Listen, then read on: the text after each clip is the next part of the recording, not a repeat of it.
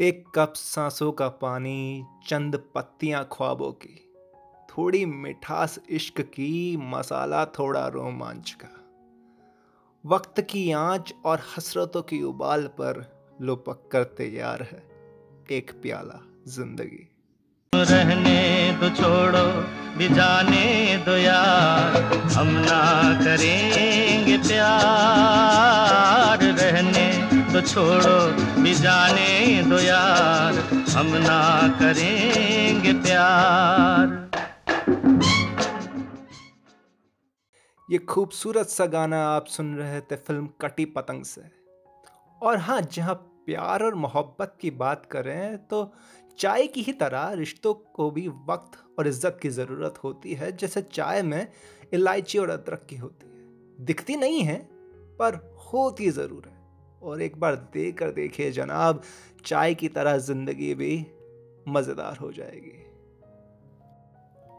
यह है 90.15 love FM और आप सुन रहे हैं रिलेशनशिप एडवाइस मेरे यानी रात के हम सफ़र आरोह के साथ। अब सुनिए ये एक और सदाबहार गाना, एक छोटे से ब्रेक के बाद।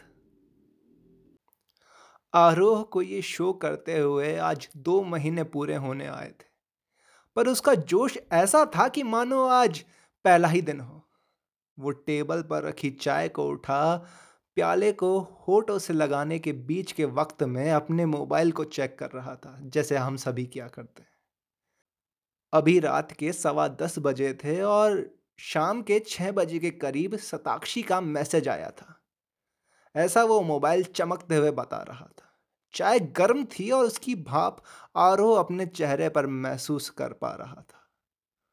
मोबाइल का ये मैसेज वही बात लेकर आया था जो सताक्षी अक्सर बताया करती थी। पता नहीं क्यों, पर तुम मुझे बारिश की पहली बूंद जैसे लगते हो। देखो, मुझे माफ़ करना अगर मैं तुम्हें परेशान कर रही हूँ तो। चाय का कप हाथ में लिए आरोह मन में एक खींच के साथ एडवर्टीजमेंट्स के खत्म होने का इंतज़ार कर रहा था। टेबल पर पड़ी चाय, या यूँ कहूँ इस चाय का अहम किरदार है सताक्षी और आरोह को मिलाने में। यही कुछ तीन चार महीने पुरानी बात रही होगी। सताक्षी की दोस्त प्राची ने एक सैटरडे पार्टी रखी थी। ये भीड़ थी या हुक्के का धुआँ या शराब की वो गंदी बू।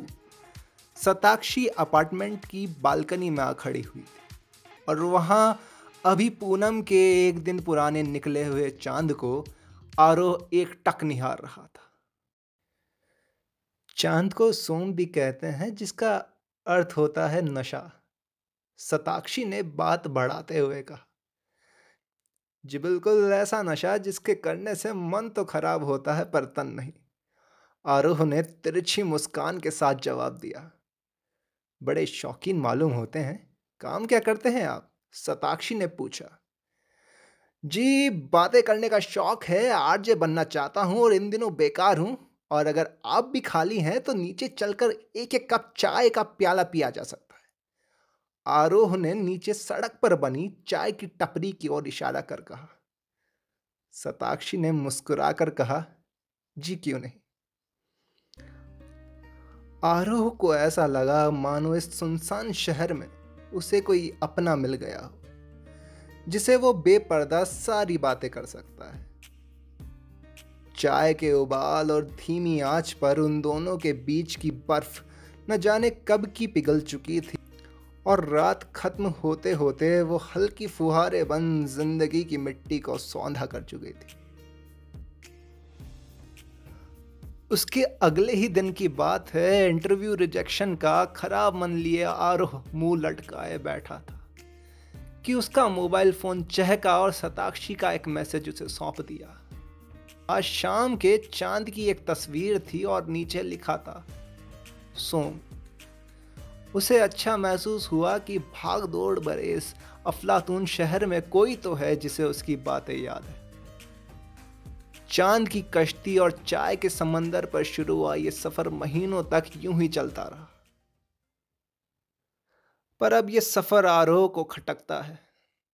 ऐसा लगता है कि अब घर जाने की ज़रूरत है। अब मनपसंद नौकरी है और आँखों में कोई आँसू नहीं जिसके लिए दिल कोई कंधा खोजता हो। चाय कुछ ज़्यादा देर रहने की वजह से ठंडी हो गई थी। आरो ने मुँह बना चाय किनारे रख गाना लगा दिया। आँखें जो तेरी देखी, शराबी ये दिल हो गया। संभालो मुझको, ओ मेरे यारो, संभलना मुश्किल हो गया। इस शहर के किसी कोने में रात के अंधेरे में लैपटॉप पर अपना सिर खपाए, सताक्षी कानों में ईयरफोन लगाए, आरोह को सुन रही थी। छः बजे उसने मैसेज किया था और अभी रात के ग्यारह बजने को आए थे, पर आरोह का कोई जवाब नहीं आया था। अरे बिज़ी होगा? वैसे आज जो चाय की शायरी थी, वो बहुत गजब थी। ये सब सोचते हुए सताक्षी टेबल पर रखे चाय के कप को निहार रही थी। वैसे भी ये घंटों घंटों बाद रिप्लाई आने का खेल अब पंद्रह बीस दिन पुराना हो चुका था। सताक्षी कभी ऐसे इंसान से नहीं मिली थी जिसका दीवानापन कुदरती हो और जो चाँद का नशा करता हो। वो उसे खोना नहीं चाहती थी और शायद यही वजह थी कि वो लेट रिप्लाईज की घबराहट के चलते वो हर टेक्स्ट के बाद एक माफ़ीनामा भेज दिया करती थी। अभी भी घबराहट माहौल में थी तो उसने चाय का कप हाथ में लिए मैसेज करना शुरू किया। देखो आज का शो बहुत अच्छा था और उस चाय की उस कविता ने मुझे हमारी उस मुलाकात की याद दिला दी थी। हाँ हाँ मुझे मालूम है कि तुम बिज़ी हो और बस मैं ये चाहती हूँ कि तुम अच्छे रहो। हाँ बस जब तुम जवाब नहीं देते हो तो ऐसा लगता है कि कहीं तुम नाराज़ तो नहीं।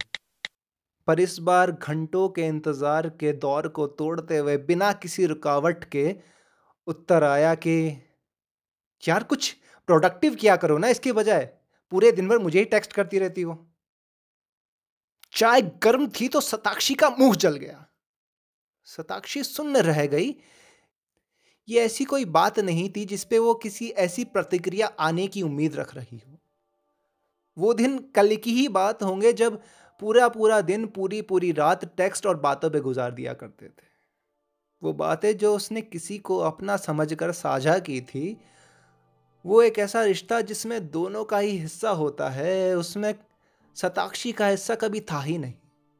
इस बातचीत में तो वो बस उस एक दीवार की तरह थी जिस पर बच्चा गेंद मार मार कर खेला करता था और खेल खत्म हो जाने के बाद गेंद पर पड़े निशानों को छोड़कर आगे बढ़ बढ़ जाया करता था।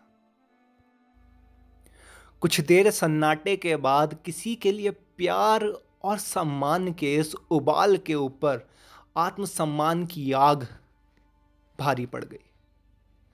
आँखों में उबड़ते बादलों को रोक सताक्षी ने मैसेज किया, ठीक है, आज ही से करना शुरू करती हूँ, पर और अच्छा होता अगर चंद महीनों पहले शुरू कर देती। इस मैसेज को बिना मोबाइल को तकलीफ़ दिया आरोह ने देखा और रिप्लाई की मशक्कत करने जैसी कोई ज़रूरत नहीं समझी। स्क्रिप्ट को सीधा कर उसने बोलना शुरू किया। ज़िंदगी में प्यार या यूँ कहूँ कोई भी काम आपके आत्मसम्मान की कीमत पर नहीं आना चाहिए। थोड़ी ऊंच नीच ज़रूर होगी, ये वक्त और ये पाँच उंगलियाँ कभी बराबर नहीं होते हैं। पर थोड़े संयम और बातों के इस व्यापार से हर हर उलझे धागे सुलझ जाते हैं। ये है 90.15 लव एफएम और आप सुन रहे हैं रिलेशनशिप एडवाइस। मेरे यानी रात के हम सफ़र आरोह के साथ ये रहा एक और सदाबहार गाना आपके कानों के पास। शौक फरमाइए। करार करके हमें यू न जाइए, आपको हमारी कसम लौट आई बेकरार करके हमें यू न जाइए। आपको हमारी कसम लौट आई।